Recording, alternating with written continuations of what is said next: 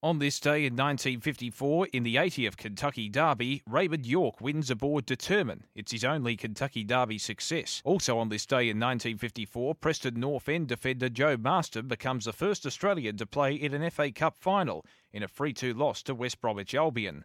And on this day in 1959, Floyd Patterson scores an 11th round knockout of Englishman Brian London in Indianapolis, his fourth World Heavyweight Boxing title defence, as we celebrate this day for Tobin Brothers Funerals, celebrating lives.